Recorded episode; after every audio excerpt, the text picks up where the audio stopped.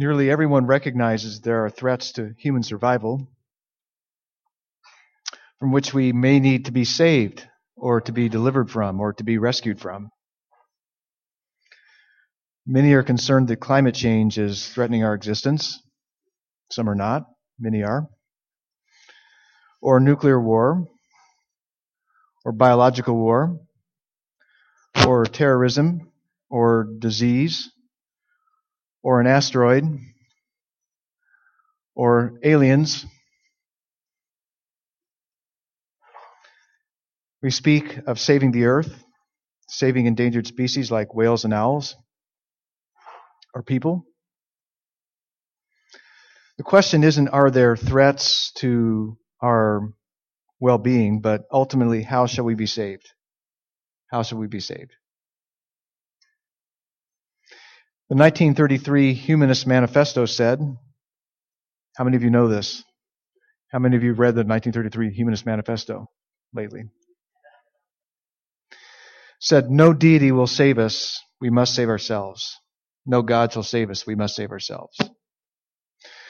And uh, an updated statement on their website is, as in 1933, humanists still believe that traditional belief in God, especially faith in the prayer hearing God, assumed to live and care for people, to hear and understand their prayers, and to be able to do something about them, is an unproved and obsolete faith. Salvationism, based on mere belief, still appears as harmful, diverting people with false hopes of heaven hereafter. They say reasonable minds look to other means for survival. Human history has proven that we won't find other means of survival. For where every advance we, we make for good, we come up with some offsetting destructive evil. We're good, we're good at that. We are broken and sinful. What does it mean to be sinful? Don't point to your wife or husband and say, there's an example. Don't do that. Saying don't do that. We don't live for God and His ways. That's what being sinful is. We don't live for God and His ways. We don't love Him above all else. And we need to know that life doesn't work apart from God. And where we think life can work apart from God, that's sin. We live in a broken world and then we die. That's bad news. In case you didn't know it, I'm sorry to start with such bad news, but we won't want the good news of Christmas unless we really believe what the bad news is or how bad the bad news is. We need to know what we need to be saved from. If the bad news isn't so bad, then just enjoy your Christmas, your holiday, by overeating, buying your family all kinds of expensive gadgets, tech gadgets, matching pajamas for you and your pets, and loads of Star Wars paraphernalia. Now you can do that anyway, and that's fine. But if that's all there is, then that's the best you got going. The real good news is that God has not been scrambling to figure out how to save us. He's not in a panic. From the first time sin and brokenness entered the world, God had a plan to save us.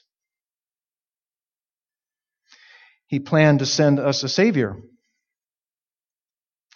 He progressively revealed it his unfolding pl- promise to save us over the centuries.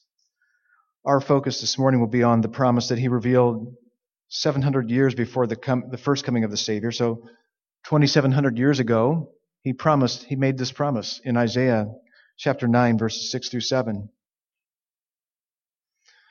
For to us a child is born, to us a son is given, and the government shall be upon his shoulder and his name shall be called Wonderful Counselor, Mighty God, Everlasting Father, Prince of Peace.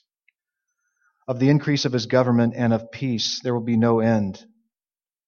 On the throne of David and over his kingdom, to establish it and to uphold it with justice and with righteousness from this time forth and forevermore. The zeal of the Lord of hosts will do this.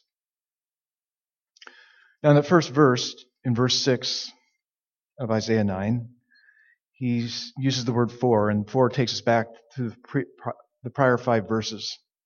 And I'll summarize it for you. So, what, what Isaiah was saying is the reason for what he says is that the gloom of the present days will, will be no more.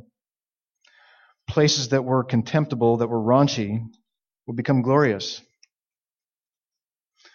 Those who lived in the darkness of sin and its consequences will see a great light. God's people will multiply and, and will have ever increasing joy. Their burdens and oppression will be, will be broken. Wars will cease. How will these things be accomplished? God sending us a child, birthing us a baby. The Savior whom God would send wouldn't be a mighty angel, much less a Jedi master. Sorry. He would come as a human child, a, a, a baby. This picks up the unfolding promise of a child who would defeat sin and death and bring blessing to the world. And so, following the Bible storyline, after Adam and Eve sinned, God promised that the offspring of the woman would crush the head of the serpent, representing the devil.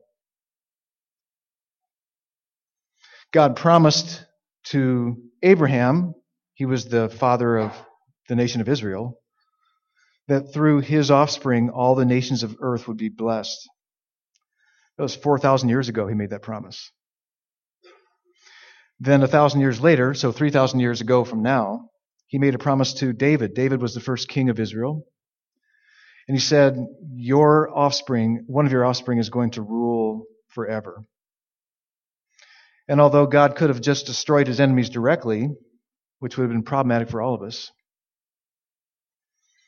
instead he sends his son as a vulnerable baby Isaiah mentioned this in chapter 7, verse 14. In Isaiah 7:14, Isaiah said, "Therefore the Lord himself will give you a sign: behold, the virgin shall conceive." That happens miraculously, not through in vitro fertilization. And bear a son, and shall call his name Emmanuel, which means God with us. And then um, the unfolding promise of a Savior child comes to a climax in the angel's words to Mary. We read those earlier, but to highlight Luke 1, verses 30 to 33. And the angel said to Mary, Do not be afraid, Mary, which angels, standard angel talk, they always have to say that every time. For you have found favor or grace with God, and behold, you will conceive in your womb and bear a son, and you will, shall call his name Jesus. He will be great, and he will be called the Son of the Most High, and the Lord God will give to him the throne of his father David. And he will reign over the house of Jacob or Israel forever, and of his kingdom there will be no end. You may have heard it said, or you may have said it about a baby when it's been born. Just think, he, he or she could grow up to become president someday, or anything he wants we tend to say that, or used to say that, things like that in America where we believed in virtually unlimited opportunity for becoming whatever you want. There is only one baby of whom it was absolutely certain that he would become great.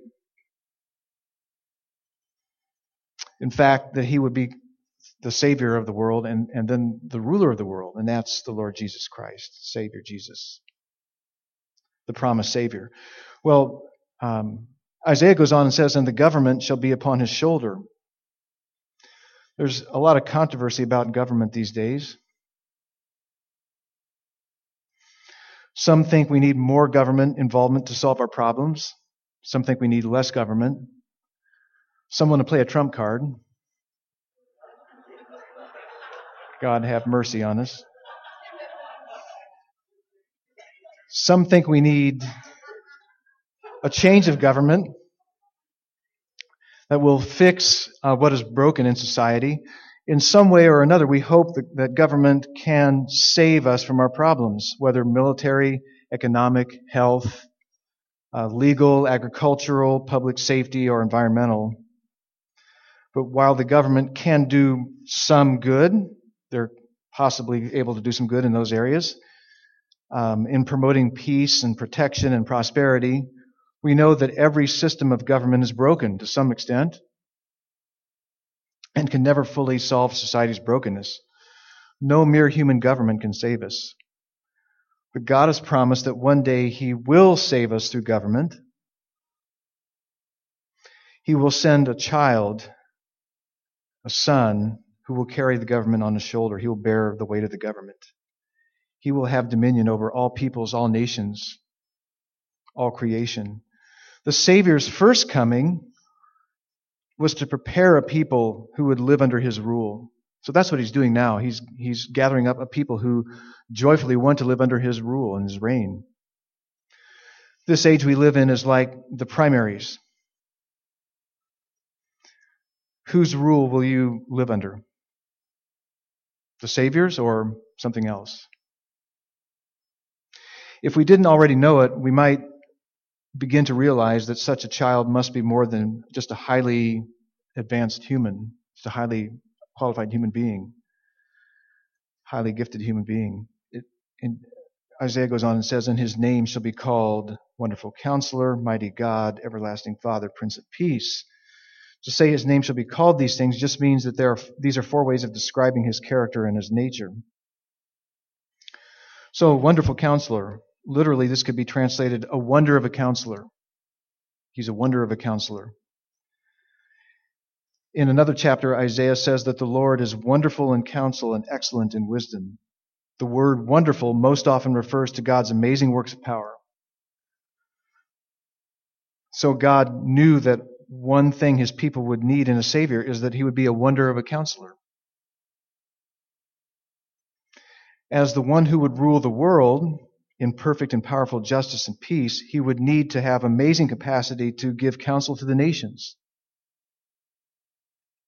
And, and he would need to have perfectly wise and just counsel because he would be the sovereign ruler of the world, not relying on counsel of others. As Paul says in Romans chapter 11, who has been the Lord's counselor?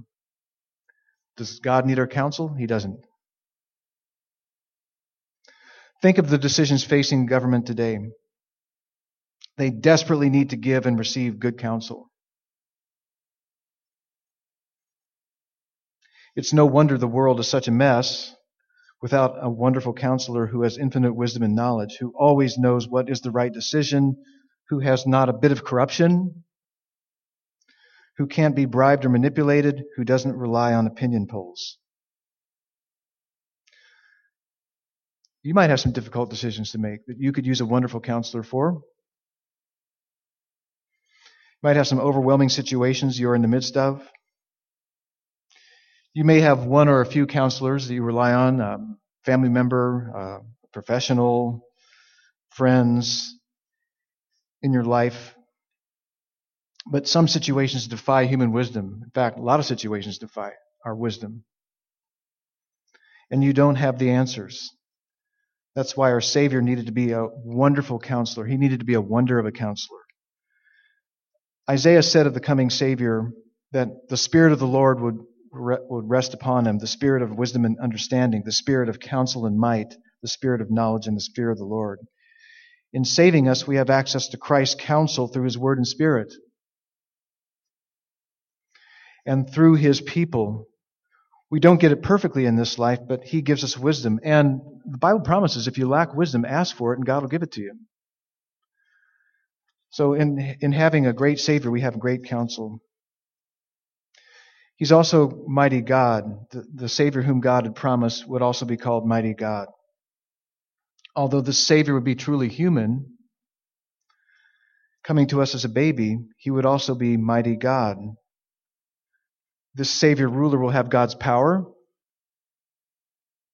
his might. Therefore, he can defeat all the evil opposed to him until the last enemy is defeated. You know what the last enemy is? Yeah, says it in 1 Corinthians 15, Christ must reign until he's put all his enemies under his feet. The last enemy to be destroyed is death. No mere human efforts can overcome death. We needed a Savior who could defeat death for us. Although our Savior would be mighty God, He took on our humanity so He could die for us. That's why He took on our humanity, in part, so He could die for us. So the Savior could combine great power with human weakness. As mighty God, He was perfectly holy, but He would become the sin bearer for us. This way he could defeat sin for us. And in his resurrection, he defeated death for us. And with the power of his holiness and indestructible life, sin and death will never rule and ruin the world again. Most of us have experienced the loss of loved ones, and this season of the year is particularly hard for that. We, we feel the pain of that pretty acutely during the Christmas season, many of us how good it is to know that for those who trust in the Savior, that God promised Jesus, sin and its inevitable consequence, death, will be entirely vanquished by the mighty God who became our Savior. Death is done for. Death has been served a death sentence. It's going to be swallowed, swallowed up in life. He's also called the everlasting Father. That is not to be confused with God the Father in terms of the Trinity. Uh, the, the Savior, the Messiah, is to be both God and man, as we've seen. The title Everlasting Father means the Savior will forever care for his people. He will forever supply their needs. He will always have compassion on them. He will keep them in life. And then he's also called the Prince of Peace. Nearly every king or ruler claims he will bring peace to the land. What is the cause of loss of peace? Well, because of sin, people are not at peace with God. They're hostile or indifferent to God. And because we are not at peace with God, we are not at peace with each other. And, and we don't have peace within ourselves. So we really have a desperate lack, def, deficit of peace. Lack of peace with God is one of the most fundamental problems we have. The promised Savior would accomplish a true peace between God and man. We can't imagine a world with, with that's at peace. We can't imagine a world that's at peace. Like, what do we do? in a peaceful world without war, hostility, conflict. You would miss your favorite conflict.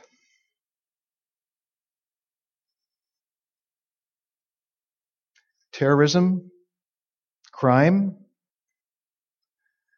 We hope that through efforts of education, governmental agreements, arms reduction, gun control, spreading democracy and economic improvement, and singing John Lennon's Imagine. Or even if, if that doesn't work for you, then sing Let There Be Peace on Earth. And that's going to bring peace. While we should pursue means for doing the best we can to promote peace in this world, only the promised Savior can accomplish peace for the world by first accomplishing peace between God and man.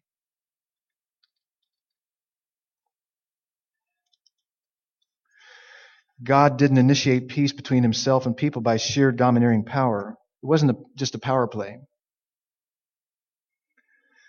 Isaiah prophesied that the Savior, Messiah, would come as a suffering servant and take upon himself the punishment for our sins that would bring peace. So in Isaiah 53, he says, But he, the, the Messiah, the Savior, was pierced for our transgressions, he was crushed for our iniquities. Upon him was the chastisement that brought us peace. He was killed for our, for our peace, and with his wounds we are healed.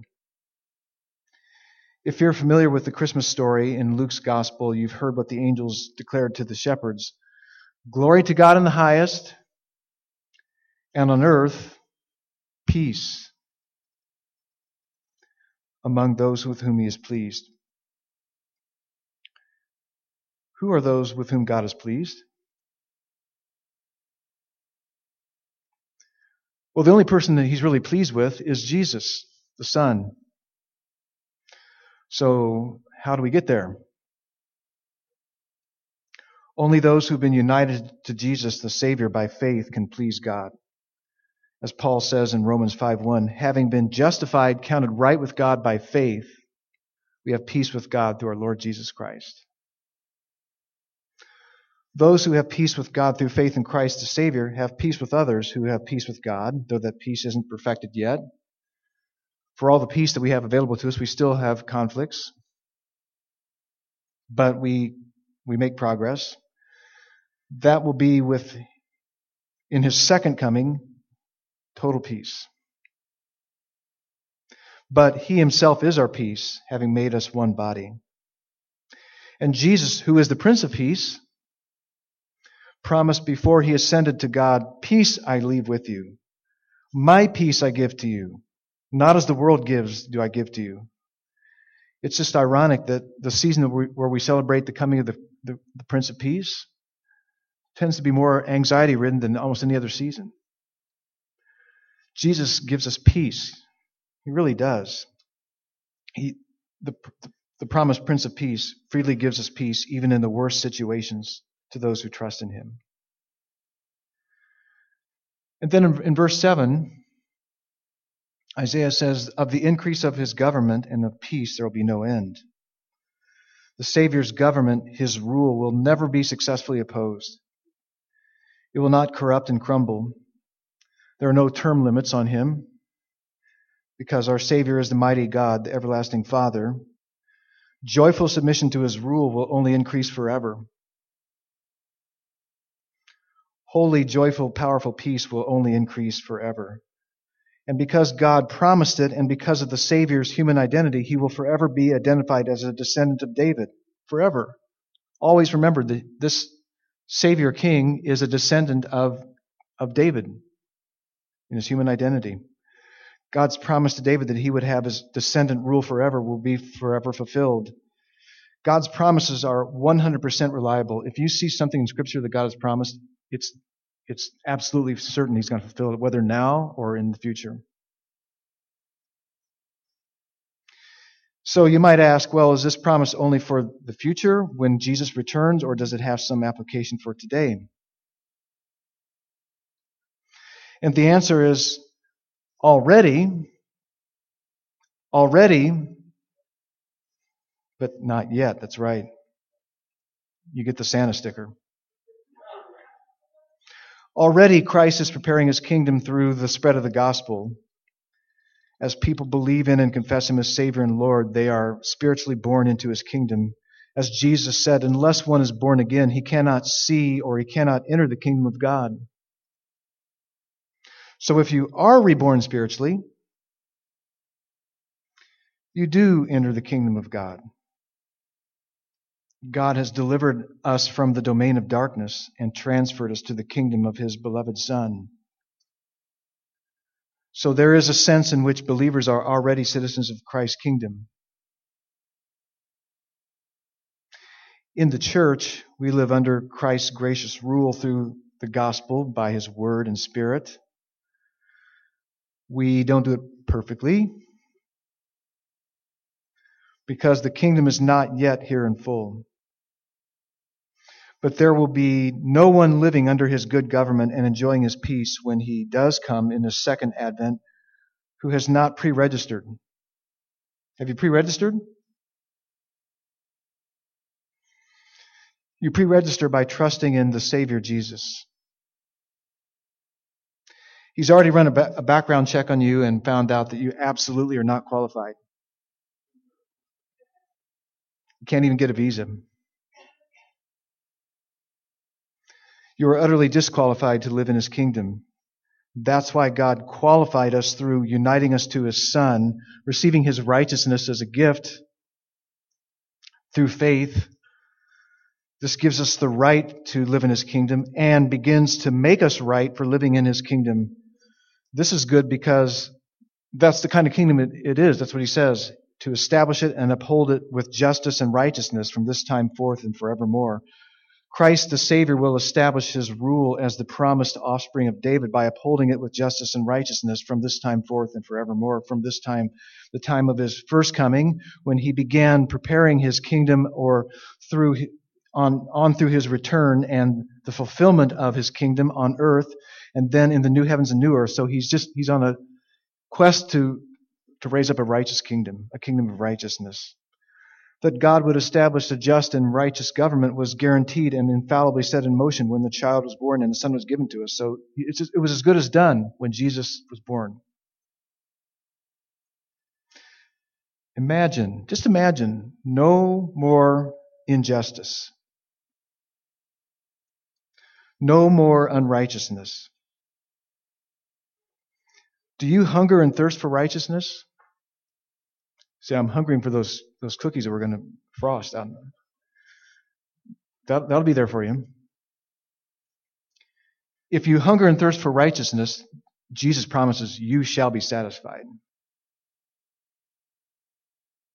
If you don't have that hunger, you're probably not yet reborn spiritually because that comes with the package. For when Christ comes into your life, he gives you a new appetite for righteousness. You hunger, you long for it. You just can't have enough of it. And you hate every ounce of unrighteousness left in you.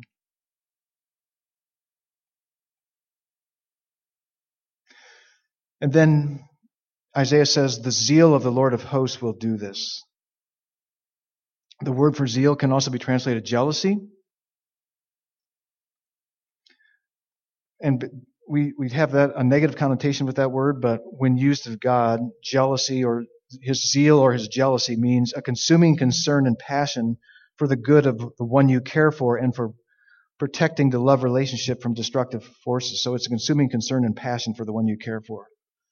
The reason God's promise of a Savior was and is so certain is that He would fulfill it with His intense zeal. God is zealously fulfilling this. The establishing of, of the, government by the promised Savior in justice and righteousness will only happen by the Lord's zeal. It will not be the result of human religious fervor or wisdom. It will not be the result of political efforts. It won't be because the world is getting better and better in every way and every, every day in every way. It won't be because the world adopts any policy, climate change or otherwise. It will be realized because of God's relentless passion for his own glory and love for the people he has called to himself. He is zealous for your salvation, and he's eager to do it. What a great Savior! What a great Savior. He gives us wonderful counsel. He does. He, he gives you counsel through His Word, through His people. He gives you strength. Have you noticed how weak you are? I mean, you're really weak. I, I know I'm super weak. I mean, I'm really, really weak. And I need God's strength to take the next breath and the next step, to do anything for Him, to function sometimes. God, the mighty God is our Savior. The mighty God died for us and rose again. He became one of us. Without losing His godness, He became one of us so He could rescue us and set us right. He's an everlasting Father. He cares. He cares for everything you're going through. He cares for you every minute, every day. Don't ever think He doesn't care. Don't ever think He's been looking the other way when stuff goes haywire. And He really, really, really, really loves you.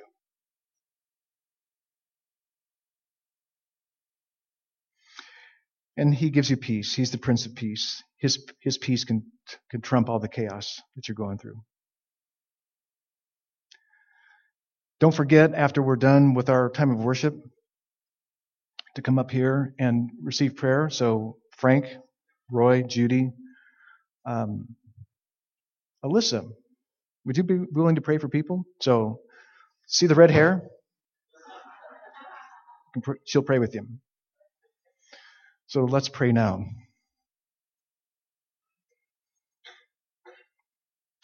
Father, you gave us your son. You gave us a child. You gave us the Son of your love, your beloved Son, with whom you were well pleased. You were not pleased with anything or anyone else in the universe, but you sent your Son, who is the wonder of a counselor, who is mighty God, who is everlasting Father, who is Prince of Peace. How can we not receive him by faith? How can we not live for him? How can we not love him? How can we not be consumed with him? In your zeal, you're, you're consumed with saving us and with growing us in righteousness. You're so eager, Father, for us to, to enjoy all that you have for us in Christ, and you're zealously accomplishing it. Thank you that you're patient with us. Thank you that you give us the gift of life in Jesus. You've given us a Savior who cannot be defeated, who can't be overcome, and his kingdom is being built and it's coming and it will be here in total one day. And we long for that day. But until that time, Father, may we be living out the good news of the gospel of, of Christ, the mighty God, the everlasting Father, the Prince of Peace, the wonderful counselor. In his name we pray. Amen.